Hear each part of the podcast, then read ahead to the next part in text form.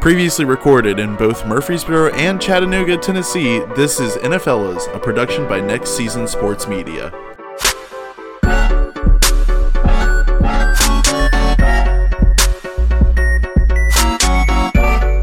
Hello, everybody, and welcome to NFLers. It's a, uh, it's an ex- did I do the? It's an experience joke last week. I'm pretty sure I, I think you did. yeah. Okay. It's uh it's an interactive 360 social media conglomerate experience. And my name is Jacob Wilkinson.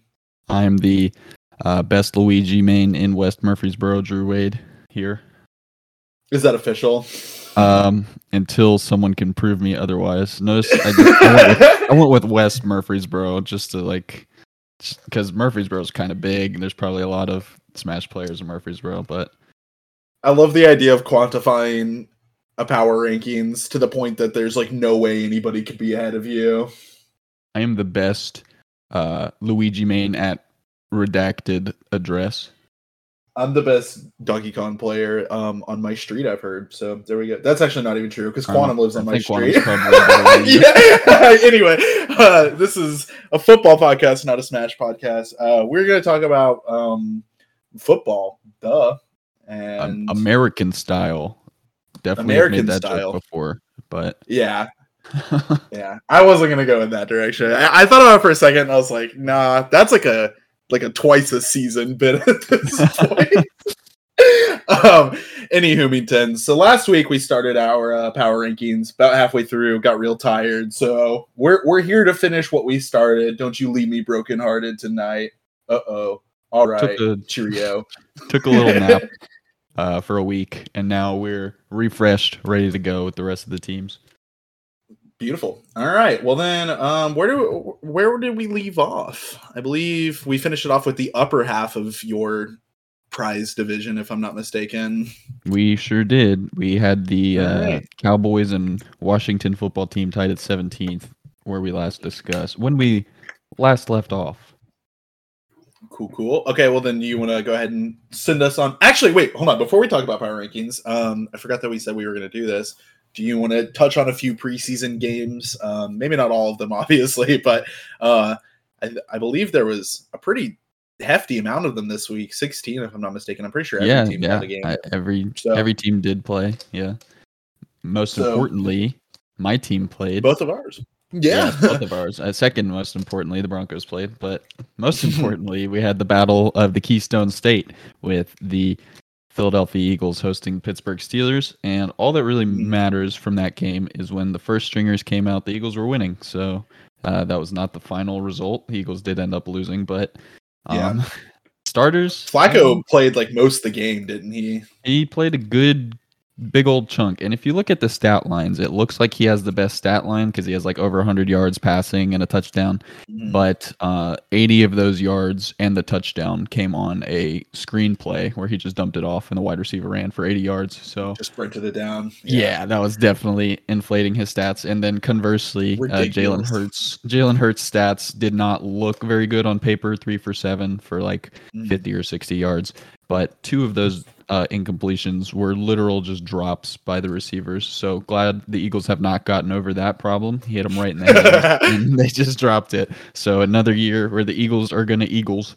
But uh, I'm funny. convinced that this team is on the way to the Super Bowl after watching the first preseason game. So uh, yeah, that they lost. that they lost. well, there you go. Perfect. Yeah. Um, I I have much better things to report on for Denver. Um, pretty happy with the results from that game. I I like.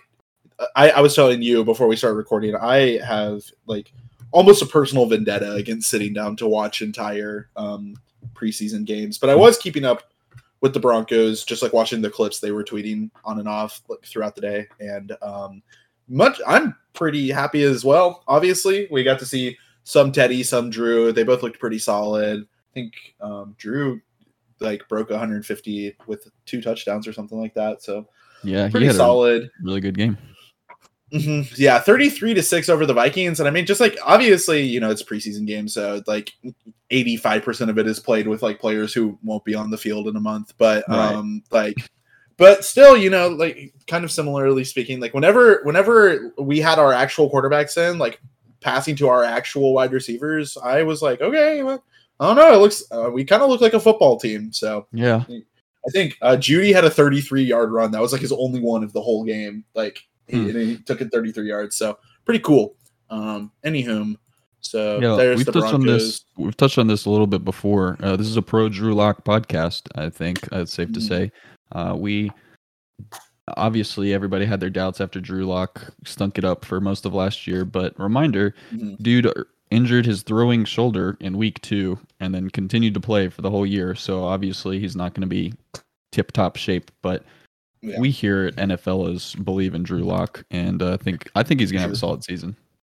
I do too. Yeah, for sure. I'm I'm um I'm really hoping he does because a lot of people are kind of I, I know that I mentioned this a few weeks ago, but like there's kind of this um narrative in the air about the Broncos that like, well, maybe we're actually gonna make like a like a for real play for Aaron Rodgers next year, or like maybe like uh, just because we had so many like misconnections with so many different QBs this offseason that we'd get like right back into the dating pool like as soon as this season ends. But um I don't really want that to happen because like one, it feels like a real throwaway for this year anyway, to be like, hey, like we have these two quarterbacks that nobody already trust like already nobody really trusts in you guys and just so you know like we're already kind of looking for a third option so like be ready to hit it or whatever so Bridgewater, I'm not really interested in, in having too much time with Teddy, but as far as Drew Lock goes, like I, I'm hoping he has a good season.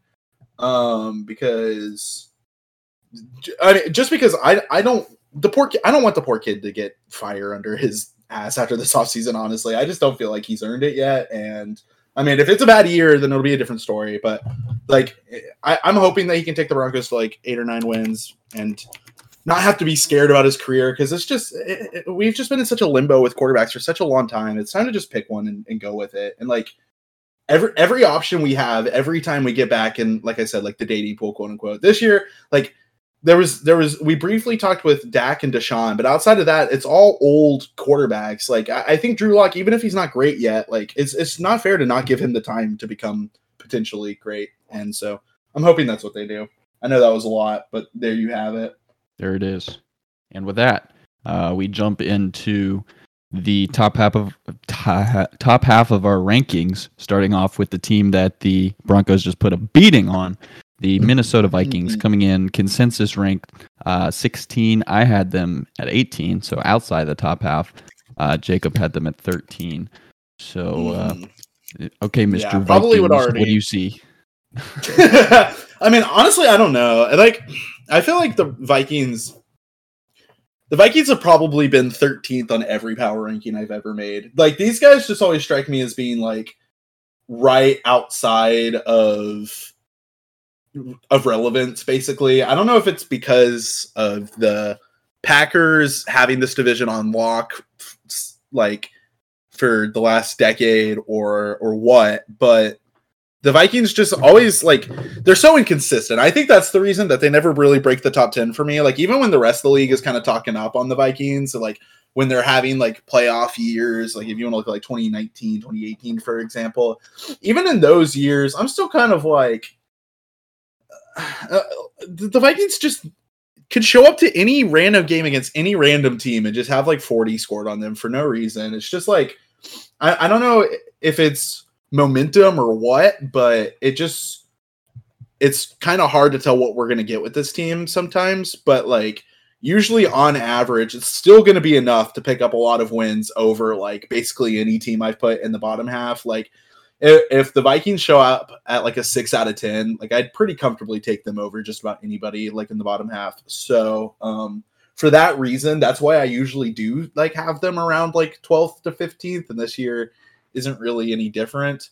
That Mhm. being said, like I I do see them trending further down than up, like from 13th. I'd be surprised if they went much higher up than this. So there you go. Yeah. And we kind of touched on last episode, like this kind of range from, I don't know the exact numbers we said, like 13th to 22nd or whatever.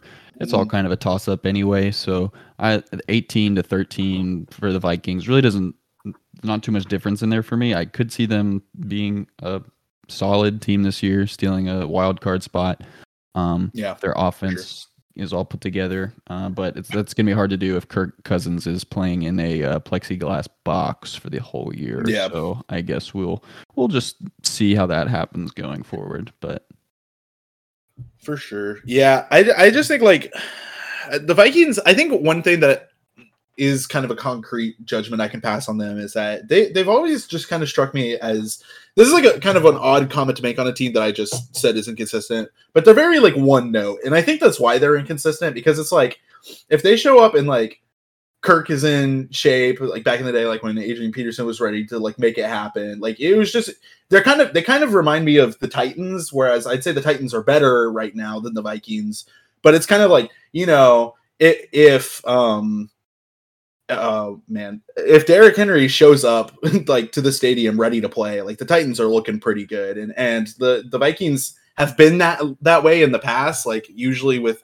just like a favorite RB or whatever. So I'm curious to see like how that will develop this year because I felt like last year they had a really hard time finding like that one play they wanted to run over and over again or whatever, and give them some odd losses, especially like I remember them losing to um I think it was like the Bears in like week 12 or something like that, uh, where they just like didn't move the ball like at all. So yeah, um, but then the next game they'll they'll score like 45. So like who knows? Right. Yeah. So there you have it on the Vikings. Do you want to pop on up to Miami? oh yeah. head to Miami. Are we in Cuba? Is that how We are in popping up Cuba. to? Is that how we're popping up to Miami? Uh, Yeah. yeah. Here number. Oh, go ahead. Go ahead. No, I was gonna make a Cuba joke, but I, then I decided to drink some water. Go for it. okay. At number 15, we've got the Miami Dolphins, uh, the favorite team of the bad boys, uh, I believe. Um, little little bad boys, Will Smith, Martin Lawrence joke for you. uh, oh, consensus rank 15 for us. Uh, that is sandwiched in between our individual rankings. I had them 14. You had 16 last year. 10 and six. Uh, got blown out week 17 by the Bills with a chance to make the playoffs. So, Yeah. uh, kind of showed that last year. It it was probably a good thing they didn't make the playoffs because that game alone pretty much showed that they weren't ready and they were kind of overachieving with that record. But Mhm. they've had this whole offseason. They've had this whole offseason with um, two new offensive coordinators, which is weird in and of itself, but that's besides the point. Um, Yeah. Designing kind of a system around Tua, and I think he can make a big leap this year. And he's got a lot of pass catching options. Uh, he's got Will Fuller. They've got DeVante Parker still. They've got Jaylen Waddle, the sixth overall pick in this draft. Um, I think this offense could be really good, especially if Tua does take that step forward. And then their defense, um, I think, led the was one of the top teams in the league last year, and as far as takeaways Yeah. go. So they're going to be Yeah, good on that side of the ball. So Yeah. I, I like the Dolphins this year. Yeah, I left them around 16th, which is kind of odd. I don't know. Like, I kind of just like, I think I did my power rankings the day of just to kind of see like how closely to the day we recorded, like what my feelings were like that day. And even like in the last week, they've changed a little bit. Um, I probably would swap like the Dolphins and Vikings around if I did it again. But um, that being said, I think that the Dolphins are pretty solid for sure. I agree. I really like Tua. Um, I obviously he wasn't able to like close it out last year or anything like that, but um, I'm excited to see him have like a, a full year, like to actually meld with his offense and maybe be able to make that happen. My my biggest fear for the Dolphins though, and kind of the reason why I have them like around this like 16th spot, like one of the worst teams in the better half of the league, is that um I, I don't want to always bring like straight the schedule into it when it comes to like power rankings or whatever, but last year to me was the chance that the Dolphins had to find their way into the playoffs and I'm worried that they've seriously squandered it because the Patriots, in my opinion, are already going to be back in action this year. Um, the Bills are only looking better to me. I I think that like if the Dolphins aren't careful, they could find themselves being the the absolute youngest brother of this division again. And if that Mhm. becomes the case, it's it's just going to be tough to to to find a playoff berth in the AFC if if you're just straight up worse than two other teams in your division. It's just going to be really really tough. There's so many wild card competitors in this conference and I mean the Dolphins last year broke 10 wins and didn't make the playoffs and I like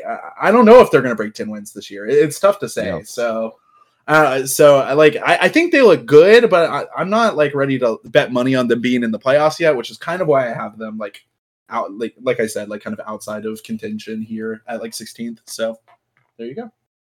There you have it. You want to get us into uh lucky number 13? Our next Sure. So this is another tie. Um, so I guess I'll start with um, the New Orleans Saints. Uh, so we have them tied at 13th, like I said, like Drew said. Drew put them at 12th. I put them at 17th. Um, do you want to wait? I think that I've finished every time so far, right? Should I just say some stuff now? yeah, go ahead. Let's hear. Okay, cool. About the Nola boys. So here's my thoughts about the Nola boys. Um, I, I think this is going to be a bad year for the Saints. Honestly, um, I had them, like I said, at 17th, so I didn't even put them in the upper half. Um, it's uh, which I don't even want to say that it's because it was like all Brees, because obviously it wasn't. Because a couple years ago, when Brees wasn't ready to start at the beginning of the season, there was like a similar freak out. Um, but then Teddy did just fine, and they were able to make it pretty deep into the season, like before Drew Brees had to come back. Like but anyway, uh, that being said, so it's not just because it's like, oh well, without Drew Brees, I don't know what this team looks like.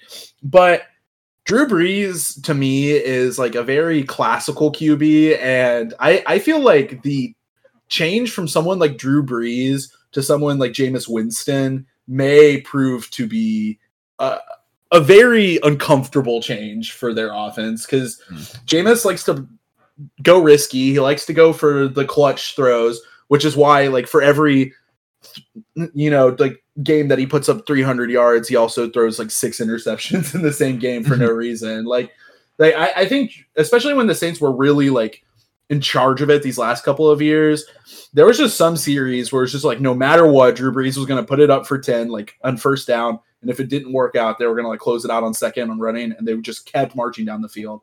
And I just don't really see that happening, honestly, with Jameis Winston, um, because yeah, dude doesn't do lawn series. I, I, I don't know. It's just the Saints stylistically. I don't even really know how to put it into words. I just think that there's going to be a lot of growing pains in this switch to Jameis Winston, and um, I wouldn't be surprised if Jameis ends up being sort of like blamed for it. Like if they don't have like a, spe- spectacular breakout this year. But um, that being said, I still love their receiving corps. Their defense was pretty solid last year. Um, so I, I, really do think that they can make it happen. But my expectation is that they're probably not going to. So what's up?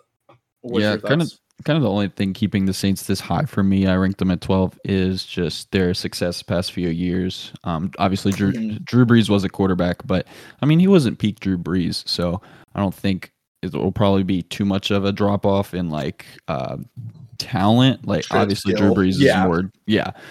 Obviously Drew Brees is more talented, but I mean, like I said, not peak Drew Brees. Um, but mm. stylistically, like you said, it's gonna be a lot different. But uh, this they still do have a good defense, which was the point I was trying to get to of why I have them so high still. Uh, I think their mm. defense will can keep them in some really low scoring games if their offense isn't able to get any traction going. Uh, I think their probably best bet for their quarterback situation is to kind of just have Jameis be the main guy. I mean, I don't think you're gonna have a very high ceiling with Taysom Hill. Um, yeah, and just kind of keep Taysom Hill in that same role he already had, where you know he comes in as this gadget guy, and I mean they've had success using that the past few years. So uh, we'll yeah. see. It, it it really depends. Like so many, like pretty much every other team in the NFL, it depends on this quarterback play. So, and yeah. since there's uncertainty there, uh, we don't really know. So, agree. And then team they are tied with, tied. who ironically, uh, these two teams played in a thriller last year uh, that ended in overtime.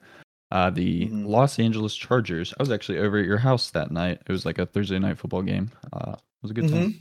Uh, anyway, uh, I had them at 11th. You had them all the way down at 18th. So I actually had them one above the Saints. You had them one below the Saints. So I'm pretty high on the Chargers. Uh, Justin Herbert is the truth. Uh, he, I, am saying that with definitive, uh, in a definitive manner after watching one season. But, I mean, uh, in all honesty, he had an outstanding rookie season. And uh, even if he has a little bit of a slump, he can still have a really solid year this upcoming year. And new head coach, new system. I think uh, I think this new system will probably do him well. I think uh, I don't know. I just I'm pretty optimistic about the Chargers, and I'm excited to see where Justin Herbert can take them. Yeah, I'm a big Herbie fan as well, for sure. Um, I. I think um again, I have to like put myself back in the mind of like the Jacob who was doing this a week ago, but I did know that this would be my one pick that my cousin, who I mention all the time on the show, would be most cross with me over because he thinks that the Chargers are basically a lock for the playoffs, and I just really do not feel that way at the moment. It's not. It's not that I don't think that they're good because I think they're going to have a much better year than they had last year, and maybe like I, I think what it is is just that I'm trying to like be careful about my narrative with this team a little bit because the first couple years we did NFLs, I was like really high on the on the Chargers, and I just felt like always like watching them play, I'd be like, wow, this team is so solid, and then I would just go and check their like stats line and their and their like record for the season. It's like, oh, I mean, this doesn't really match like how I feel about this team right now, and um, they go like uh, it, it like hell will freeze over the year that the Chargers don't go four and four in the division. It's just like this team just like really like sometimes d- is not able to recreate success. I guess is what I'm trying to say. And like last year, like when it first started like really working with Herbert, um again like i'd be like okay cool i I mean this is going super well because like you know my narrative quote unquote was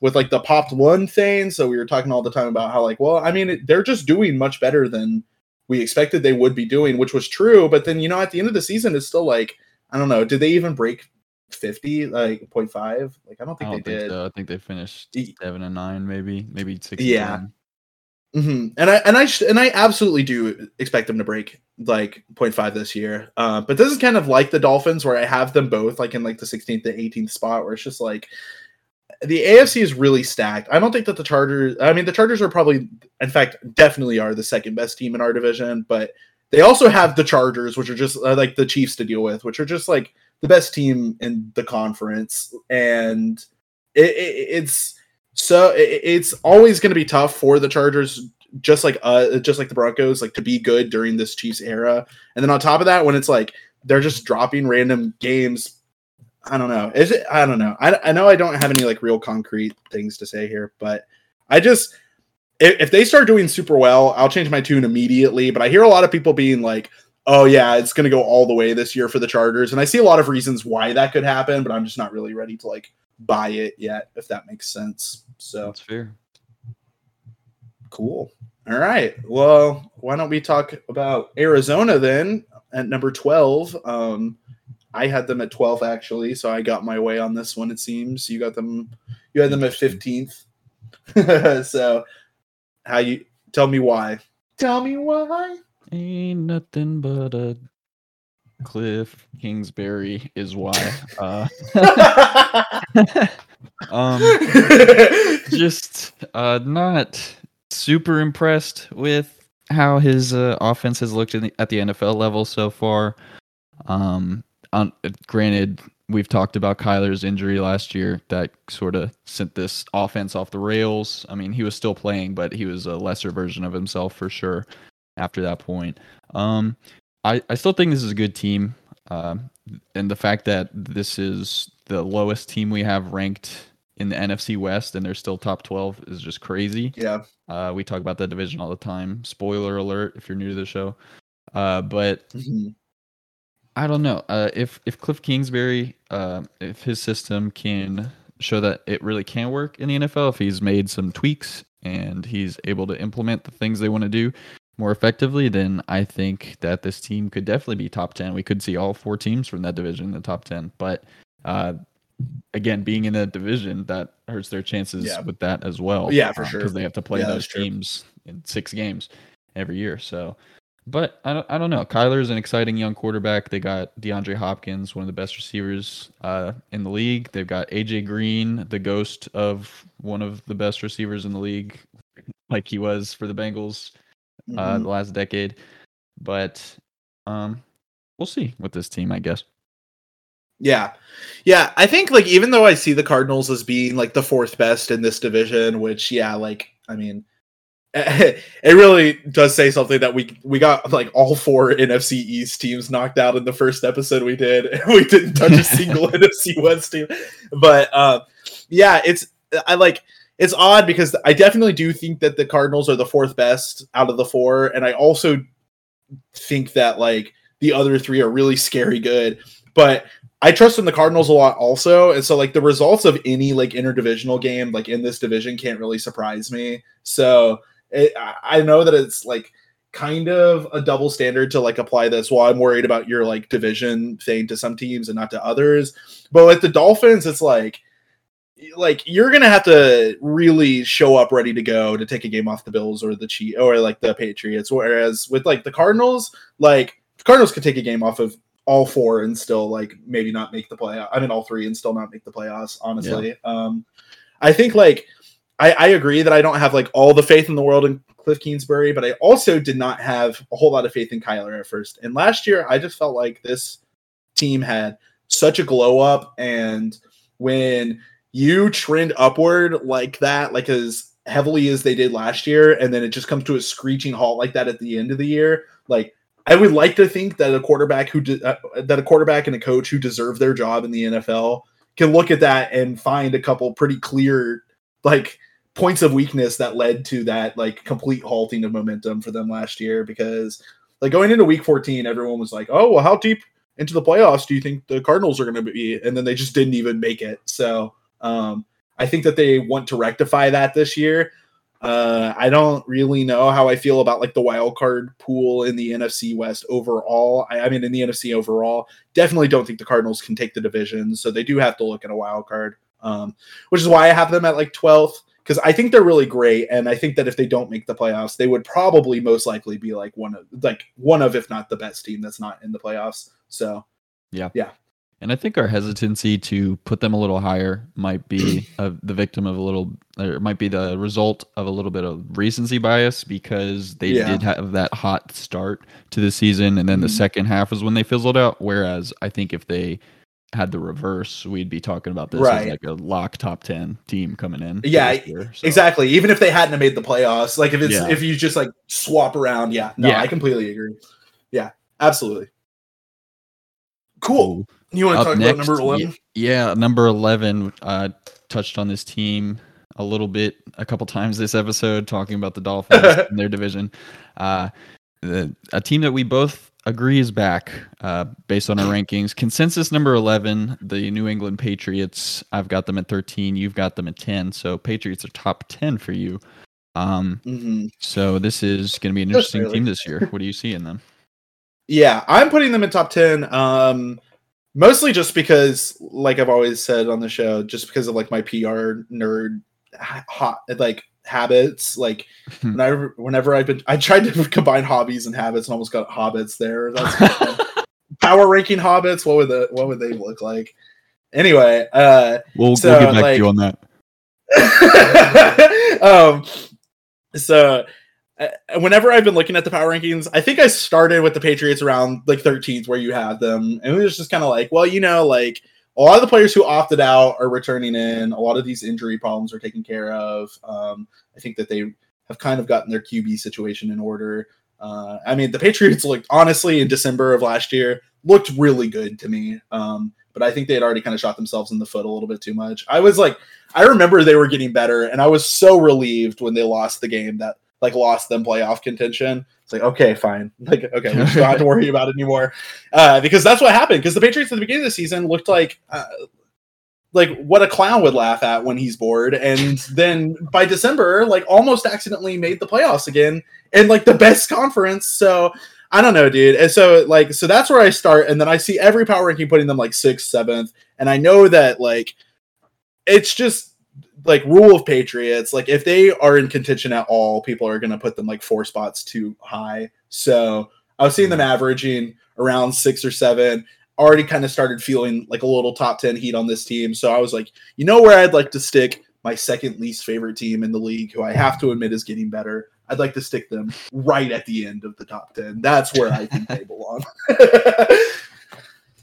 yeah. So yeah, they did have a bit of a rough start to the season last year. They uh, they I think they ended up like not very good. seven and nine, I think. Yeah, Um, yeah, yeah. Very but- fortunate for the world. Yeah, yeah. Cam Newton played very poorly last year. Uh, maybe a result Mm-hmm. of injury, maybe a result of some rust, not playing for a while. Um, but if he can play better this year, um, well, first of all, it's good for him for job security because they've drafted his uh, replacement, in Mac Jones, McCorkle Jones. Actually, do you know that was his first name, McCorkle? No, that's awesome. yeah, McCorkle. McCorkle Jones. We're only going to call him McCorkle Jones on this show. Um, Absolutely. anyway, um, but I think if McCorkle gets in the game, uh, if he starts some games for this, it'll look more like uh, Patriot style football that we're used to. I think Mhm. he's more of a uh, Bill Belichick system quarterback, Yeah. and uh, we'll just see. That could signify the the returning of dominance for this Yeah. team that we've rooted against for the past decade. So Yeah, that that is the one thing. One thing you just said that I, I forgot to hit on that I do want to say is I felt like last year Bill Belichick was dealt like a three out of ten hand, and Yeah. like, and and Bill Belichick can win a Super Bowl on like a five and a half out of ten hand. Like, let's be honest here. Yes. So like, I like if like with just the one factor of like COVID and injuries not being as much. Of, obviously, COVID's going to continue to be a thing this year, but you know what I mean. Like not being as much they're of a thing for miss. this They're not going to lose as many. Right. Like, they had a lot of opt outs last year. So Yeah, an an insane amount of opt outs, and like on that one factor alone, I don't care if Cam plays all 17 games and is like the 30 best quarterback in the league. I still think they'll make playoffs. So like Yep. it just happens, just happens. uh, by the way, do you know you. do you know where uh, Mac Jones hangs announcements in his dorm Where does McCorkle hang announcements? on a on a McCork board? nice.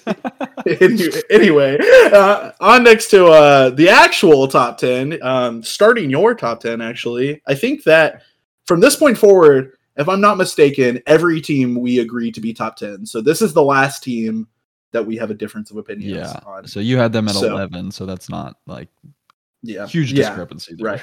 So we're talking about the Seahawks, of course. Yeah, I had them at 11th, so one above the Cardinals, who I had at 12th. You had them at 10th, um, a solid five spots ahead of the Cardinals. So where where's where is this perceived gap coming from for you? I'm curious.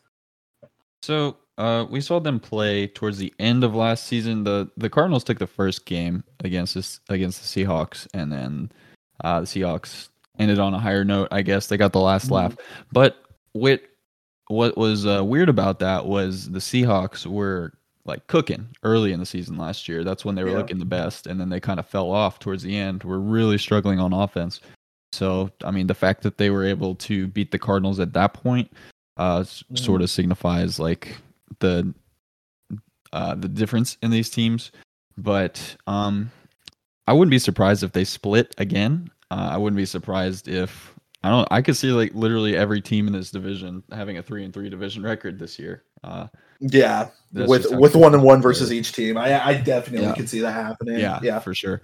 But uh, new uh, new offensive coordinator for the Seahawks. They're going to be running a new system, so we'll see how Russ can uh, adjust to that. He's going to have to be getting rid of the ball a lot quicker, which is not something he's done a lot in his career. But uh, he is an elite level player, so I think he'll be able to make that adjustment. And uh, this is just no matter what we what we have thought in previous years going into the season, this team always finds a way to be good. So I Yeah. just don't see a reason to think that won't be the case this year.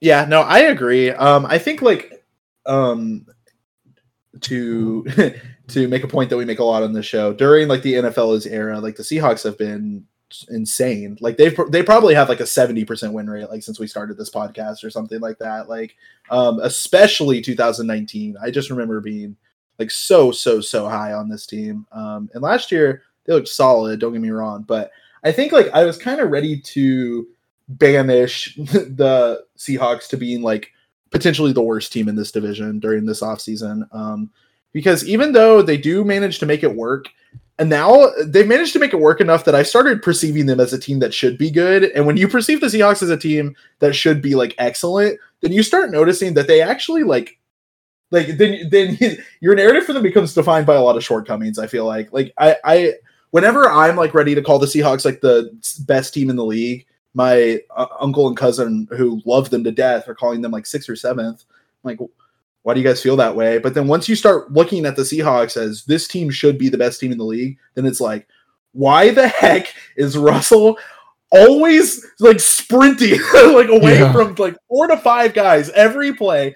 Why is Pete Carroll still the head coach of this team? Like, there's just like so many like major question marks. So, like, I have an, an obscene amount of faith in Russ and his like passing staff, but I am so over their O line. I am so over Pete Carroll. I'm so over their defense. Pete Carroll and their defense and the Seahawks defense were probably the two NFL entities I resp- I respected the most in like 2014 and out here in 2021 like get them out of here like what is happening um so so I so that's how I felt about the Seahawks. I had them at like 16th, and then I, you know, I started looking into like their offseason movements, saw that they got a new OC. I was like, okay, yeah, that's probably the move I would have made this offseason. So I, I like, you know, they didn't lose Russ. If they had lost Russ, this team would have been screwed. But like, as long as he still starts for this team, like they're gonna they're gonna be the seventh seed in the playoffs at worst every single year. Like he just yep. cannot miss the playoffs. So yep, they the Seahawks sit right outside of the top ten for me, but uh, don't be surprised if they're back in like by September. Uh, but I but I'm waiting to see if it doesn't work out first because I'm curious if it won't. So fair stuff. Cool. Up next at number nine, uh, weird.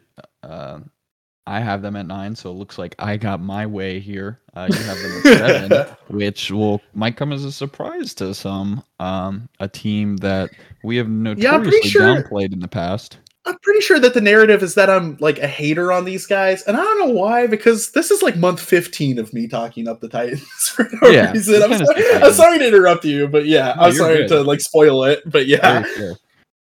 Um, yeah, uh, we may have been down on this team in the past, just after like you know living in close proximity to Nashville for a really long time, and this being a mediocre team yeah. for a really long time. But I mean, uh, we've we've given them their roses uh, these past couple years when they've been dominant, and uh, uh our ref- rankings are reflecting that. Uh, maybe nine's too low for some people, but um, losing your offensive coordinator Arthur Smith going down there to Atlanta for a head coaching job. I think that will be a tough adjustment for them. But I mean, still, yeah, you've got the best runner in the league. Derrick Henry has run for 3,500 yards over the past two seasons. Mm-hmm. Uh, Ryan Tannehill, I've used this term before, has had a career renaissance here in Tennessee. He's really been able to thrive with what they've been doing. And they picked up, you know, Julio Jones, one of the best wide receivers maybe ever. So, uh, yeah, I mean, this offense is only going to be better. The only thing holding this team back from like top five is their defense, which they mm. just haven't given a lot of like uh, importance to. So that mm. we'll expect to see a lot of high scoring games involving the Titans this year. Yeah, yeah, I agree. I think the other thing that kind of held them back last year is I already made this comparison earlier, but they're just a little one note at times. Like, you know, like watching a Titans game against any team in the league that wasn't really like in playoffs contention, it was like, well, it's no wonder the Titans have as many wins as they do because every time they get it to Derrick Henry, he sprints it in. But then you know, it's like, why do the Titans always lose to the Bills? Why do the Titans always lose to the Chiefs? And it's like, in those games, like Derrick Henry does not move forward um, yeah. because good because good coaches have noticed this. So like. yeah. Uh, so I think that the Julio Jones pickup was was the pickup for the Titans this year. Like this team to me has been like doomed to the bottom half of the top 10 like in this like gilded era for them because it's like as as often as they always look really good it's just i will never start a season thinking that the titans are like ready to win the super bowl um uh but this year like i'm saying it like i think that the titans actually have a, a realist a realistic expectation of at the very least like another afc conference appearance and possibly a yeah. super bowl appearance um like if, if they really give it their all but i'm gonna need to see them like effectively utilize like air as as as well as like um you know running plays this this year. And also just um yeah like shore it up a little bit on defense. But that being said uh, the, the colts aren't as much of a threat as they were last year so that helps them out a little bit. Um the the jags and texans continue their spiral into like high school football territory, so we don't got to worry about them. So like, I, I the Titans to me on the on the basis I like the day that I heard like that the Colts got injured that like that the that um what's his name your your boy's not starting for the Colts like Carson but- Wentz. yeah yeah yeah like when I yeah when I when I heard that they signed Julio Jones I texted my little sister's boyfriend who's a huge Titans fan like all right well that's it like you guys are like pretty much a lock for playoffs but I'm just worried about the Colts taking the division away from you. But then after like uh Wentz got announced that he's not going to be starting it's like yeah no forget it. Like the Titans are already in the playoffs in my opinion. So um it, it's so i'm just curious to see how much further they can take it than that this year. I'm really excited. So um do you want to kick us off on either one of your uh, uh who, whichever you choose from our seventh place tie yes, we have our third tie, I believe, so far. Uh, at number seven, we have the Ravens and 49ers. I've got the Ravens at sixth. Jacob has them at eighth. Um, so Ravens, Yeah. they're good. ravens Uh, Lamar Jackson, he is he's a good football player. Don't know if you guys have watched him. play. I love Uh, him Maybe not the best passer at times, but when you can At times. uh, at times, but when you can tear defenses apart with those legs, and I mean they've added some pass catching this offseason. Um, they, I think this offense will get better, and the defense staying solid. They didn't make many changes on the defense, and their defense was already good. So, um, I think this is a good spot for them to be top ten. Um, they are going to have tough time this year with some of these teams, but in their division, uh, or one team in their division to be uh, clear. But um, some of these teams in the conference, like we've talked about, the AFC is just super stacked this year. So it'll be interesting to see where they fall when the season is over. But uh, I like the Ravens this year. What about you? Yeah, yeah, I do too. Um, I think I put them at eighth rather than like where my where I want to put them, which is yeah, like somewhere in the top five or right outside of it, like you have them. But last year when the season started, I just felt like the Ravens had no excuse but to have a, a like a borderline perfect year after um, just that like random flub with the Titans beating them in like the 2018 playoffs or whatever, um, the 2018 playoffs. I mean, um, so I like really thought that the Ravens had like no business losing games last year, and yet they did. They were like fooling around with the concept of a negative season Yeah. score for a while there, um, and just losing a bunch of really random games. So I just kind of wanted to take it a little bit conservative on them because I don't have like all the faith in the world in the system that surrounds Lamar right now. I think that their defense is like fine, but it's nothing special. Um, but like it- their their receivers in the games they were losing last year had a bunch of random drops. Their runners like were not impressing me with their like I, I guess routing decisions. I don't know how you would call it, but just like the way they were moving on the field, just like right into other people at times, basically. Um, but all of this being said, if I could take any player in this league and put them on the Broncos, it would be Lamar. Um, and I know, and I don't, I don't even have him as the best quarterback in the league. I think he's like the fourth best quarterback in the league. But Lamar to me is emblematic of like this new class of quarterbacks that every team in the league is going to want in 10 years. Um, it's a quarterback that can score their own touchdown if they need to. Like L- Lamar is not afraid to move.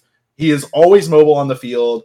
He like ran it in for a first down pretty frequently, and, and I think like that that kind of choppiness. I think like the the QB sneak quote unquote is going to become like like a mandatory play in the league pretty soon here, just because of like how good some defenses have gotten at, at coverage, basically. Um, and Lamar, who doesn't have that much faith in his pa- passing staff, and I don't either, like really was able to take advantage of the moments where he felt like he couldn't really get it to any of them. So for that alone, I just think that Lamar is like such a smart guy, and I just really trust him. So I think that he can give the Ravens a great year. I'm just really worried about one team in particular and in, in their division that we're going to get to pretty soon here. Yeah.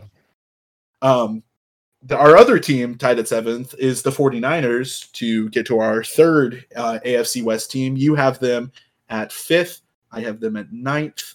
Um, I put them a little bit lower just because kind of similar to like what I've been saying about a few other teams. Just waiting to see if they can return to the form that I expected them to have going into last year that they weren't really able to hit.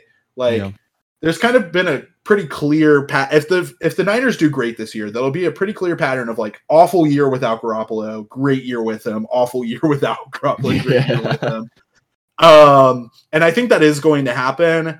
But that being said, like I don't think it was like this last year, like when Garoppolo was out, it kind of gave me an opportunity to inspect like the 49ers defense, which really like did not impress me that much. And um also kind of just look at like their how conservative their play calling was at time. Like I wasn't really impressed with like how slowly they moved it a lot of the time. And if I mean, I haven't like watched this game in like a year or two, obviously, but like if I could go back to that game that they lost um, to the Patriots, if there's one thing I, am sorry, the, the, the game that they lost to the Chiefs. If there's like one, yeah. yeah, if there's one criticism I could have against them from that game, it was just that like they just did not seem as proactive to me as the KC offense. Um, I think that the San Francisco offense is phenomenal, and this team is really good at like holding other teams down, like in like like a 21 to like 17 scenario type score line. Like they're really good at those types of low scoring games, like keeping control over like the flow of the game or whatever. Uh, but the Niners, like, it's just hard for them to, in a big moment, like put up a lot of points. Like, they don't put up like 30 bombs nearly as often as a lot of the other like top 10 teams. And that to me is kind of like why I'm like a little hesitant on them. But, um, it, it, I know it's not like absolutely necessary because a win is a win, like no matter what the score is. But like, especially like in the postseason, I think it's become really obvious that teams that got into the postseason by winning low scoring games like cannot continue very deeply into the postseason. And um, like the the Buccaneers and Chiefs have kind of created this like, well, we're gonna try our hardest to put 40 up in the Super Bowl, like no matter what, like yeah. meta. And I don't I don't think that the Niners fit into that. So like I think they're gonna have a terrific regular season, but I'm just always a little hesitant about how they'll fizzle out in January. So there you have it. Yeah, so you touched on it a little bit. Uh, history tells us this year they're in for a, a great year with Garoppolo. Uh, if the mm-hmm. pattern continues, I expect the pattern to continue. I think uh, I, I, talked about this before. They're 22 and 8 when Garoppolo plays. Uh, they were literally in the Super Bowl year before last uh, last yeah. year another case of recency bias. They didn't look very good, but hey, guess what? They're missing Jimmy Garoppolo. They were missing George Kittle, top three tight end in the league. They're missing yeah. Nick Bosa, one of the best pass rushers in the league. Um, one of the best overall defensive players in the league. I would go as far to say. So uh, they got people coming back from injury. Uh, I think they're going to be great. Kyle Shanahan's a great coach, yeah. and uh, yeah, I think they are going to win their division. But uh, time will tell. Wow. Wow. wow. that is definitely a bold claim. I mean, I know I've put it all in uh, the one we haven't talked about before. So I, yeah, uh, if you've listened to the show before, you shouldn't be surprised um, how that is going to end up with who Jacob thinks is going to win the division. Uh, but shocker. I have faith in the Rams. Who would have thought? Moving on. crazy. Moving on to number six. Uh, this is sort of one of the adopted children of the NFL is. Uh, For sure. Not quite as if much as the Bills. Not yeah, that's true. That's a uh, you belong to me. That must be followed. My uh, top five teams are literally Bears, Broncos. Like, in no, obviously not in this order, but like Bears, Broncos, Bills, uh, Colts, and but then Browns. So they're four out of five, 80 percent. That's pretty good. Uh, number six, the Browns, uh, second favorite NFL's team, at least for me. Um, yep. We got them at six. I put them at seven. Jacob put them at five. So sandwich right in the middle is our consensus. Uh, Baker mm-hmm. Mayfield, first year in the NFL this year, where he will have the same coach and system as he had the year prior. So that's going to do wonders for him, especially because he started looking good at the end of the season last year. Uh, we talked about on a previous episode how he could be a dark horse candidate if things shape out right. Uh, they got Nick Chubb, one of the best running backs in the league, just gave him a big bag of money this offseason. So look for more dominance in their run game, which I think is really going to continue to help Baker as he grows as a passer even more. Um, yeah. They got solid receiving corps. Uh, Odell Beckham Jr. is going to be coming back from injury. He really hasn't wowed since he's been with the Giant since he was on the Giants, but I think he's still yeah. a great wide receiver and can be a difference maker for them.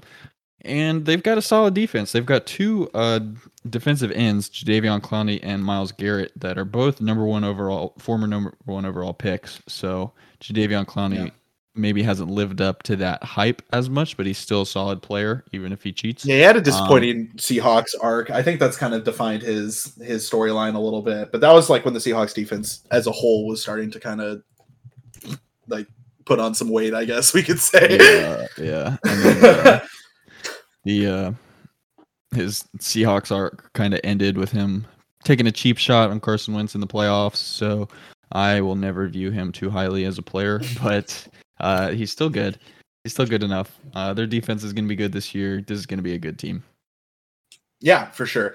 Yeah, um, those of you who have listened to every episode we've done for the like the 21, 2021 season so far will be aware that I said that the Browns are going to be uh, in my prediction, are going to be the Super Bowl champions. So, no, it's kind of odd to put them at fifth. Um, but I think that this is a team that is kind of kind of is going to kind of start out this season as like one of like the little brothers of like the NFL elite teams and can kind of like will have to prove that they are not just like a like a you know a high top 10 team but actually like a Super Bowl contender. To me this team is absolutely a Super Bowl contender. They just when the Chiefs offense is uh, sorry, when the Browns offense is clicking, I just like cannot believe when I'm watching sometimes. Baker is is unreal, man. like that dude just his especially whenever they do like the option plays, I just feel like he gets the most out of every single snap and uh, and it, it, yeah, it's just absurd to me like how how quickly they could move it down the field last year and I mean like they put up really impressive games on some really solid teams. They held their own relatively with the Chiefs for like a quarter or two last last playoffs, uh, and then it started looking a little worse for wear. But um, I think that the the the most important thing that takes them from like where I'd put them last year, which is like right outside of like the top five, to like at the end of it pushing for Super Bowl um, uh, contention, is that like you said, they're just keeping the same system finally. As long as I've been alive, like the Browns have been like a, almost a new identity of a team every year. Even during like this NFL's era, it's still kind of like, well, all right, I think we finally figured out that Baker works, but we don't really know what to do with that information yet or whatever. Um, but this year, it's the, the same crew, and I think that that to me, I have a lot of faith in the Browns owners right now, which I can't believe I'm saying after the 21 years I've spent on this planet. I mean, the, the 21 years of football I've spent watching, but um, like, uh, they just are really impressing me and really starting to find something that works. And if they're like, okay, this is it, to me, I'm like, all right, let's lock it in. I agree. Like, if you guys think you found the system, like, I, I think that this team could do absurd things with the right system. So if they don't win the Super Bowl this year, they will next year. I will formally apologize for being wrong in March of 2023 if the Chiefs if the Browns don't win one of the next two Super Bowls because in my opinion, they just simply will. So there you have it. They simply will. Simply. um so next up, let's talk about another team that I tend to I, I put in the Super Bowl if I'm not mistaken. Yep. Uh, the the Rams, um, I have them at third overall. You have them at eighth overall. If that that's probably where the two of us have perceived this team to be for the entire time we've done this. you want to talk about that a little bit? Yeah, so the Rams, uh, I've got them at eighth. That's not really an indictment. Uh, eighth is is real good. Uh, don't get it twisted. Yeah. I think they will be very good this year. Um, they have they really burst out onto the scene in the 2017 season. That's when they started dominating. I believe that was Sean McVay's first year. They finished like 11 yeah, and 5 that year and kind of put the league on notice that like hey, we're here to stay. We're going to be a solid team. And then 2018, the the year they went to the Super Bowl, uh, really saw what they can do when they're playing at their best. And that was with Jared Goff at quarterback. So uh, yeah. Now we got Matthew Stafford plugged in. We've got a defense that has been getting better every single year since uh, they've kind of risen to power. So uh, this is definitely a great team, and there's just a couple teams you know I like better. Like I had the the Browns, Ravens, 49ers all ranked higher than them. That's how they slid all the way down to like eighth for me. but uh, Mhm. still a really good team in my eyes. Yeah, for sure. Yeah, um, the Rams, like I, I think the stat that has always kind of defined this team for me is their like PPG. I know I talk about it like all the time. I like I I don't I, like it. It's at this point I've said it so many times that I feel like if I stop saying it, like it's not going to be fair to them because like this just continues to be the thing that defines this team for me. Like in 2018, this team unironically averaged 33.4 points a game. like and, and then in 2019 and 2020 still managed to average somewhere between 24 and 26 points a game like it's just like this team scores so freaking much and it's just so hard to keep up With- with a team like that with Jared Goff at quarterback. with Not Jared. Goff at quarterback. Yeah, like don't forget that this team put up 58 on the Chiefs in 2018 with Jared Goff at quarterback. Like like for like so now to put Matthew Stafford in this system, I just do not I just don't see a world where this team does anything less than like phenomenally this year. Like like if if the Rams don't have an amazing season, they're going to have a terrible season. And it's just going to be like, well, I guess we were just wrong and Stafford doesn't work. Because if Stafford works even a little bit, it's just like, there's just no reason for this team to not like waltz into the Super Bowl, in my opinion. They just, I like, I know I've said this a couple times, like in this like preseason set of episodes that we've been doing, but in my opinion, like, it's it's really starting to become a matter of like who can who can put it up the most because a lot of teams seem to be shifting their interest to like just finding a quarterback who wants to do the hyphy stuff, like you've been saying. That's why like so many of these teams come down to like quarterback performance. And it's not that like defense is becoming less important, but it's like defense is like a neutralization to the fact that like a lot of these teams are focused on like just wanting to get out there and put up 30 basically. Um and the Rams to me just are have just been so freaking good for these last few years. And this was like the perfect offseason for them. So I'm I'm I'm really really high on this team right now. Obviously, Fair. Don't fault you at all for that. perfect. All right. Well, let's talk about a team that I'm surprised that I'm this high on. Uh, the Packers. I have them at sixth, which isn't even like incredible, but you have them at third, which is pretty solid. So, what makes the Packers a top three team, Andrew? Well, first of all, I don't think sixth. I don't know why you'd be surprised you have them at sixth when I mean this That's team true. is coming off a, a NFC Championship uh, season. Like they didn't win the NFC Championship, but they were playing in it, and the, that game went down to the wire. They were that close to a Super Bowl, and they pretty much brought everybody back except for uh, one uh, one guy I can think of. They didn't bring back was their backup running back, uh, Jamaal Williams, and they've got AJ Dillon at that backup role this year, and I think he's better than Jamaal Williams. They still got, uh, I mean, Aaron Rodgers, Spite Season Part Two, um, the sequel, the squeakquel. I think obviously he's still Aaron Rodgers. He's still, as Stephen. A. Smith would say, a bad man, but I, I just don't see like I don't know, man. This is a really good team. If uh, you listen to our other preseason episodes, I predicted them to beat the Chiefs in the Super Bowl this year. Like I think that's how good they are. Um, I think that if they were to face the Buccaneers in this in the NFC Championship again this year, I think they would win. And uh, I agree. Yeah, I This agree. is- this is a really good team to me. sure. uh, Aaron Rodgers coming off MV- MVP season, he'll probably be a l- his numbers will probably be a little less like spectacular this year, but he's still going to be Mhm. very solid. Still got the best wide receiver in the NFL today, Davante Adams. I mean, this this team's going to win 13, 14 games. So Yeah. Yeah, I agree. Yeah, I think um why I had them at top six is just because like kind of like you said, like being outside the top five isn't necessarily a condemnation or anything like that. It's just really easy to find five teams you're excited about in this league, I think.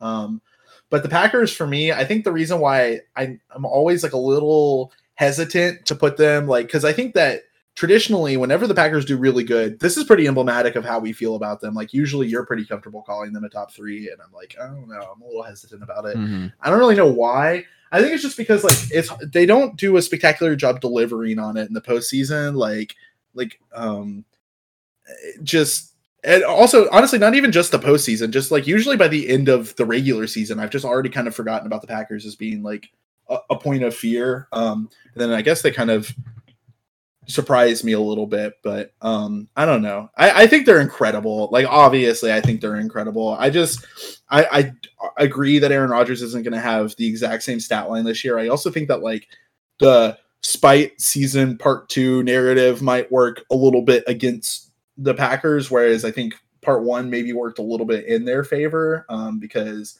this time he really, really did not want to play for them. Yeah. So I don't like I don't think he's gonna like intentionally throw it away or anything like that. But like the Packers are starting a quarterback who wants nothing to do with them. So like like I think if that wasn't the case, I could pretty easily be convinced that they're number one. And I don't know how much of an impact it's actually going to have, but like Aaron Rodgers just spent a whole offseason like begging this team to let him go. So I don't like feel great about them being like the best team in the league. so that's just how I feel. All right. You want to yeah, tell us about leads us into from number 4 we go into number 2 because we have True. our fourth tie. Uh, two B teams, one that uh, we are a fan of, one that we are not a fan of. Uh, we've got sure. the Bills and Buccaneers tied for number two. Uh, Bills, I actually had them kind of low. Uh, low. Yeah, interestingly, like, yeah, interestingly, like we both like this this tie for second place is both are both like a team that we thought was second place, but the other person saw as fourth. I thought that that's yeah, kind of interesting. That is interesting. Uh, yeah. So Bills up first. Uh, I had them at fourth. Jacob had them in second. Um, this is the NFL's uh, number one adopted child, or my yeah, favorite sure. at least. They say don't pick a favorite child. That's obviously every parent pick, picks a favorite child. I, I say you child. didn't give birth to the Bills. Yeah, you didn't give birth to the Bills. Um, and for anybody that's new, uh, we didn't. We got on this Bills train before they started dominating. Okay, this was back in like 2018. I believe Tyrod Taylor was still playing some games for this team. Uh, I mean, so don't try and say, "Oh, they're bandwagon." Now we were we were on this before, so. Um, also, Bills- I'm comfortable being a bandwagon fan. I got to be honest. I, I, think I think like since I started doing this show, like a lot of the teams I've picked up have obviously been like great teams. So I'm not necessarily trying to hide that. It's just like you know, like I root for the Rams and Bills and Browns because they play good football and I like watching them play. So that's fair. Yeah. But but this one specifically, I mean, I think I think they finished nine and seven the first year that we watched mm-hmm. them. So I mean, it's not like. But now they've got you know guy I predicted to be MVP this year, Josh Allen. Could have won it last year mm-hmm. had it not been for Mr. Aaron Rodgers. Uh, offense is great, defense is great. No reason to really see them uh, be slipping at all this year. Besides the fact that Josh Allen did have like an anomalously above average year after you know, not being the best in the world. So maybe he regresses a little bit, but I don't see that happening. Yeah. Yeah. I also think Josh Allen is um, probably the front runner for the MVP, which is like such a funny thing to say before a single game has been played. But like, um, if I had to put, if somebody gave me money to put down on like an MVP bet right now, I would definitely take Josh Allen. This dude just has grown up incredibly. Like, like he has went from being like a quarterback that I just didn't really think had a place in the NFL to being like top five, probably top three, maybe top two. Like like w- within two years, every I know I've said this about a couple other quarterbacks this episode, but it deems repeating for these great quarterbacks.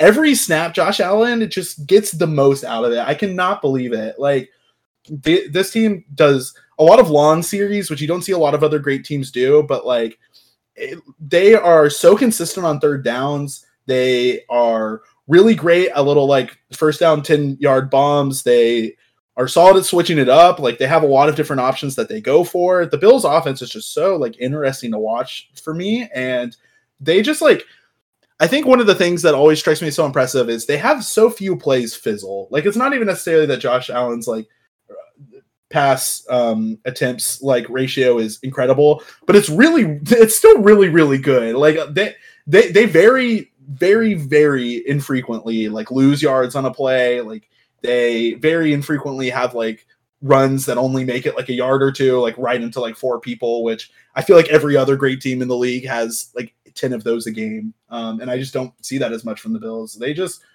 can score out of any situation, out of any series. And that has continued to be the case, even more so over the last couple of years. And now um, I think that they really are ready to make a name for themselves in this conference.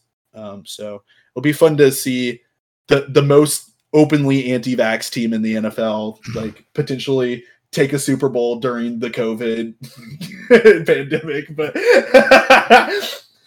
I don't know. I think the Vikings, just from Kirk Cousins, give them a run for their money. I dude, think are you sure, dude? The, the guy on the Bills, I, I don't know what his name is, but the dude on Cole the Bills, yeah, yeah, yeah. yeah. And Josh I Allen think- is probably also an anti-vaxxer. Well, he's he's at least respectful about it.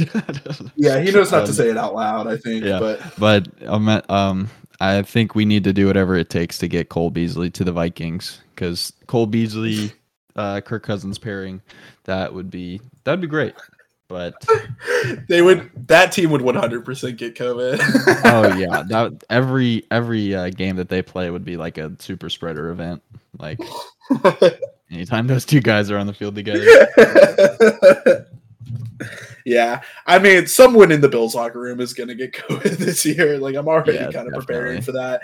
Like, unironically, that might actually be the one thing to kind of like watch out for with this team. Like, there's actually they actually have like a pretty high chance of COVID exposure, and COVID exposure in the in the NFL at this moment means like potentially losing your entire starting roster. So that is the one thing I'd say they need to forfeiting a for. game if you have an outbreak and Yeah. uh, it's caused by unvaccinated players.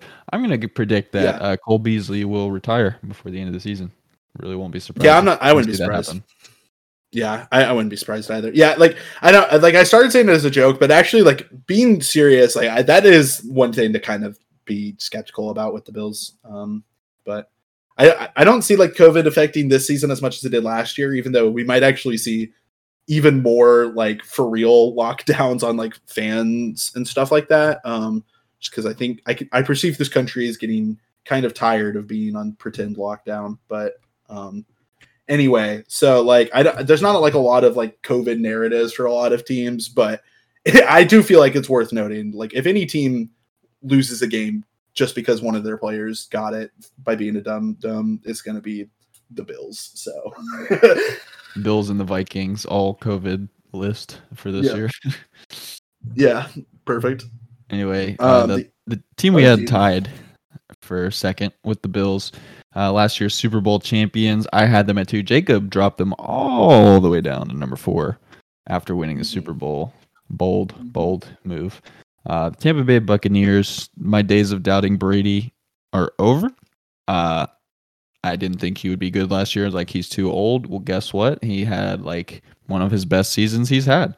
Uh, threw the ball downfield a lot. Had a lot of success doing that. Crazy what happens when you give the best quarterback of all time some decent pass catching uh, options.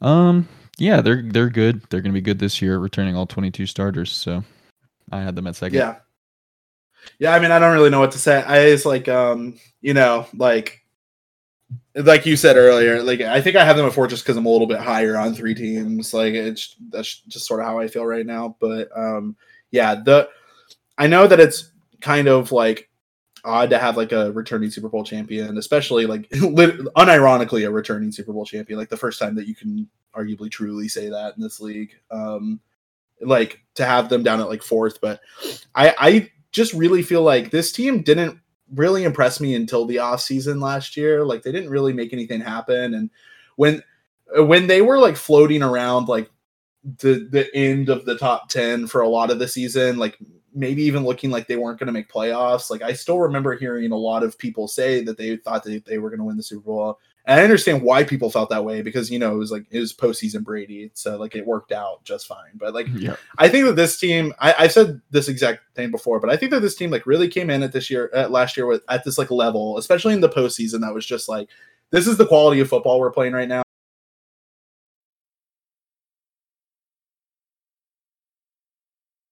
And that, and just like no, like beat up as they were by the Super Bowl, like the we'd be talking about the Chiefs coming bowl champions. Yep. So like I don't, I don't know. I'm not going to say like correct or anything like that, but I just think like the Buccaneers put out this level last year that was very impressive, and last year was like enough to win this league. But this year they're like really trying to play it safe and be like, well, that worked, so we're just going to play at that same level again. And I think that same level again this year would probably be fourth overall, just because um, I think that the Chiefs definitely would do better this time around. I think that the Rams would put a pretty solid game up on them in, in an NFC championship. So, um, yeah, I think that the Buccaneers will probably lose the NFC championship. I don't know if it'll be to the Rams, as I've previously predicted, or to the Packers, but I think that that will be this team's fate this year. I'm going to go out and I'll let them say that. So, there you go. So that leaves but one team, Andrew. And Who could it be? Jacob Wilkinson's favorite NFL franchise. You know hate them, them so you love them, or you hate them. The boys out of uh, Western Kansas City, Missouri, Barbecue Kansas City. Chiefs, Barbecue, USA. ribs, the Heartland, uh, Kansas City Chiefs. Um, Yeah. yeah. What do you want to? What do you have to say about your favorite team? It's gonna be it's gonna be a little bit of a change of pace to have the Chiefs be good this year, but I'm kind of curious to see how it's gonna work out for everyone. Um, yeah, we don't really know how this Patrick Mahomes guy is gonna look yet. Guess we'll yeah. Okay. So let let's start there, huh? I mean, that's kind of where you always have to start with this team. I think. Yeah. Um, I I have said in the past that like the Chiefs have won the division for the next ten years. Um, my cousin convinced me to change my prediction to five after a long discussion we had about cap about salary cap, but even so, fine. I still think the Chiefs will win their division for the next five years. Like, Patrick Mahomes and Andy Dal- uh, Andy Reid, sorry, not Andy Dalton, Andy Reid are the best QB head coach combo in the NFL, bar none. They remind me of late t- aughts Patriots, like Belichick Brady Yep. um, and very much akin to late aughts Belichick Brady. Um, this team has built an entire system around how well these two guys work together, and like, I mean, like in the three years that they that um that Mahomes has started for this team, if I'm not mistaken, they have lost an AFC championship and then won a Mhm. Super Bowl and then lost a Super Bowl. yeah, pretty good first three years as a starting quarterback. Yeah, I think. yeah, just incredible. Like uh, the Chiefs, like they have been renowned for the entire time they've been good. The thing that I've heard people say the most about the Chiefs is that their defense isn't great. And while I've been hearing people say that, they've still been winning 14 games a year and making it to the Yep. Super Bowl. And you know what they focused on this offseason? Their freaking defense. Yeah. so like I don't, Their So- is going to be super good. Their defense is just going to Yeah. be like solid all around. Yeah. One day eventually we're finally going to get to live in a world where it's like Mahomes is is nearing 30 and they can't really afford the passing staff that they could in the back in the day and the defense starts showing some of its old problems again. But like as as a certified Chiefs hater, I'm just like buckled in for the ride. Like it- it's I, I just have to tell myself that they're gonna win every Super Bowl like until it's like 2030 or else I'm just gonna be disappointed when they end up doing that. Yeah. so Yeah. Yeah, I feel for you, man. I don't know how I would be coping if the Cowboys were in the situation that the Chiefs are in right now. So just really Yeah. grateful that that's not the case. Um, and will never be the case. it will never be the case if the last 26 years tell us anything. But um, yeah, Chiefs, they're real good. If you guys, uh, if you guys have been watching football, you might have noticed. But this team is pretty good. Patrick Mahomes locked down for 10 years. Great decision by the Chiefs, honestly. Even if they may run into cap issues in the future, I haven't really looked into that. Yeah. But just locking down this guy for the next 10 years is great decision because he's gonna he I hate when people already call him like one of the goats because he's literally only played for three years. But if he keeps up the pace that he's at, then yeah. absolutely, yeah, he's gonna. Dude, even if they never win a Super Bowl, even if they win never win another, another Super Bowl again, if they just like keep averaging like kind of close to their current win rate and like showing up in AFC championships and Super Bowls, like I just I think that uh, he's to me like yeah he's al- he's he's already slightly goated. I got to be honest, and it sucks. He, like he's like twenty five. Yeah, he's gonna be around for quite some time, especially if he plays as Yeah. long as Brady. We got like 20 more years. yeah, yeah, like for real. Uh, oh my gosh. Oh my god, you're so Yeah. right. Oh no. Sorry. It's fine. Maybe after the maybe after the first ten, like he'll go somewhere else. Mm, yeah, we'll see about that. 10 year contract is over. They'll sign him to another ten. yeah. We're we're gonna go ahead and say we think you'll be fine at forty five. Yeah. But uh yeah. That, Chiefs are uh, good. Chiefs are good. They round out our power rankings, our first power rankings of the year. Wow. Oh. Um, do you want to tell listeners how they can expect power rankings in the future since we're on the topic right now and we Oh. figured that out recently? Abso stinking lootly. So um we will be doing uh, individual power rankings, of course, like always. But the four current members of next season sports media, that would be Jacob, uh, myself, Brendan Swam, and Cameron Reed. We will be doing. We will all be doing individual power rankings. We'll be averaging those and getting a consensus for our brand, and we'll be doing little articles uh, as for or for our power rankings. We'll be each be writing some blurbs about each team, and uh, Mhm. it's gonna be it's gonna be cool stuff. So be on the lookout for that. Yeah.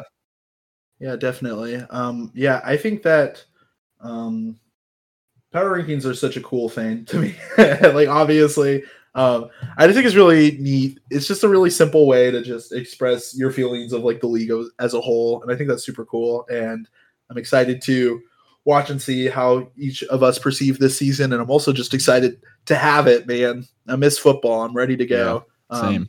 don't miss it enough to watch a preseason game, but I but I do I do miss real football though. True. Yeah. Um, some Is there Some any other- other housekeeping? yeah, a couple little other housekeeping items. Uh, we at Next Season Sports Media have a uh, an email account now. So if you've got Mm. suggestions for something you'd like to see here on the show, um, or something you'd like to see on the Good NBA podcast, you can hit us up at nsportsmedia at gmail.com. Uh, we'd love to hear from you. Um, also, Jacob and I decided today that this year for NFLs, we will be doing the infamous Waffle House bet. For those of you Which like I had never Jacob, heard of. who have never heard of this before. Um, basically, whoever wins this or whoever loses this season, so whoever has a worse record picking the games, uh, has to spend 24 hours inside of a Waffle House, and you can subtract one hour for each waffle that you consume while you're there. So.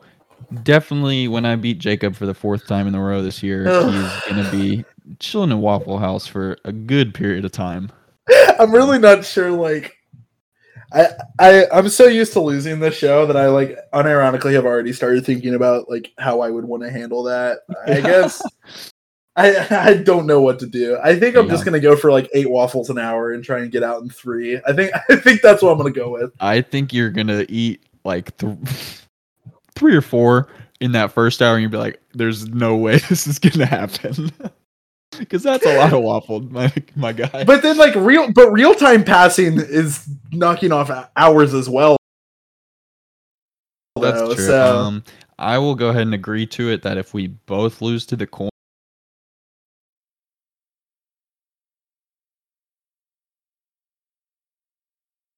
We will, yeah. say- Just- Un- unless will not be unless we accidentally us, yeah. flip like a perfect prediction for the coin, like if we ever lose to it, I'm gonna be like really disappointed. Yeah, same, definitely. um, cool. Uh, any other housekeeping you could think of? Not Uh, really. no, just check out Good NBA Podcast. No episode this week Yeah, for sure. because of scheduling stuff. But uh, if you haven't already checked it out, go check it out. But we will be continuing to drop every Monday night slash Tuesday morning for the foreseeable future. So give it a listen. Woohoo! Yep, and uh, other stuff soon. I hope we we've talked about ideas in the past, trying to let some dust settle in my like real life first. But hopefully, Drew and I should have some more content for you guys soon. So who knows? Be ready. You know, you're Um, going to be consuming a lot of content anyways, just because that's how the world is nowadays. So might as well be our content. True. Facts.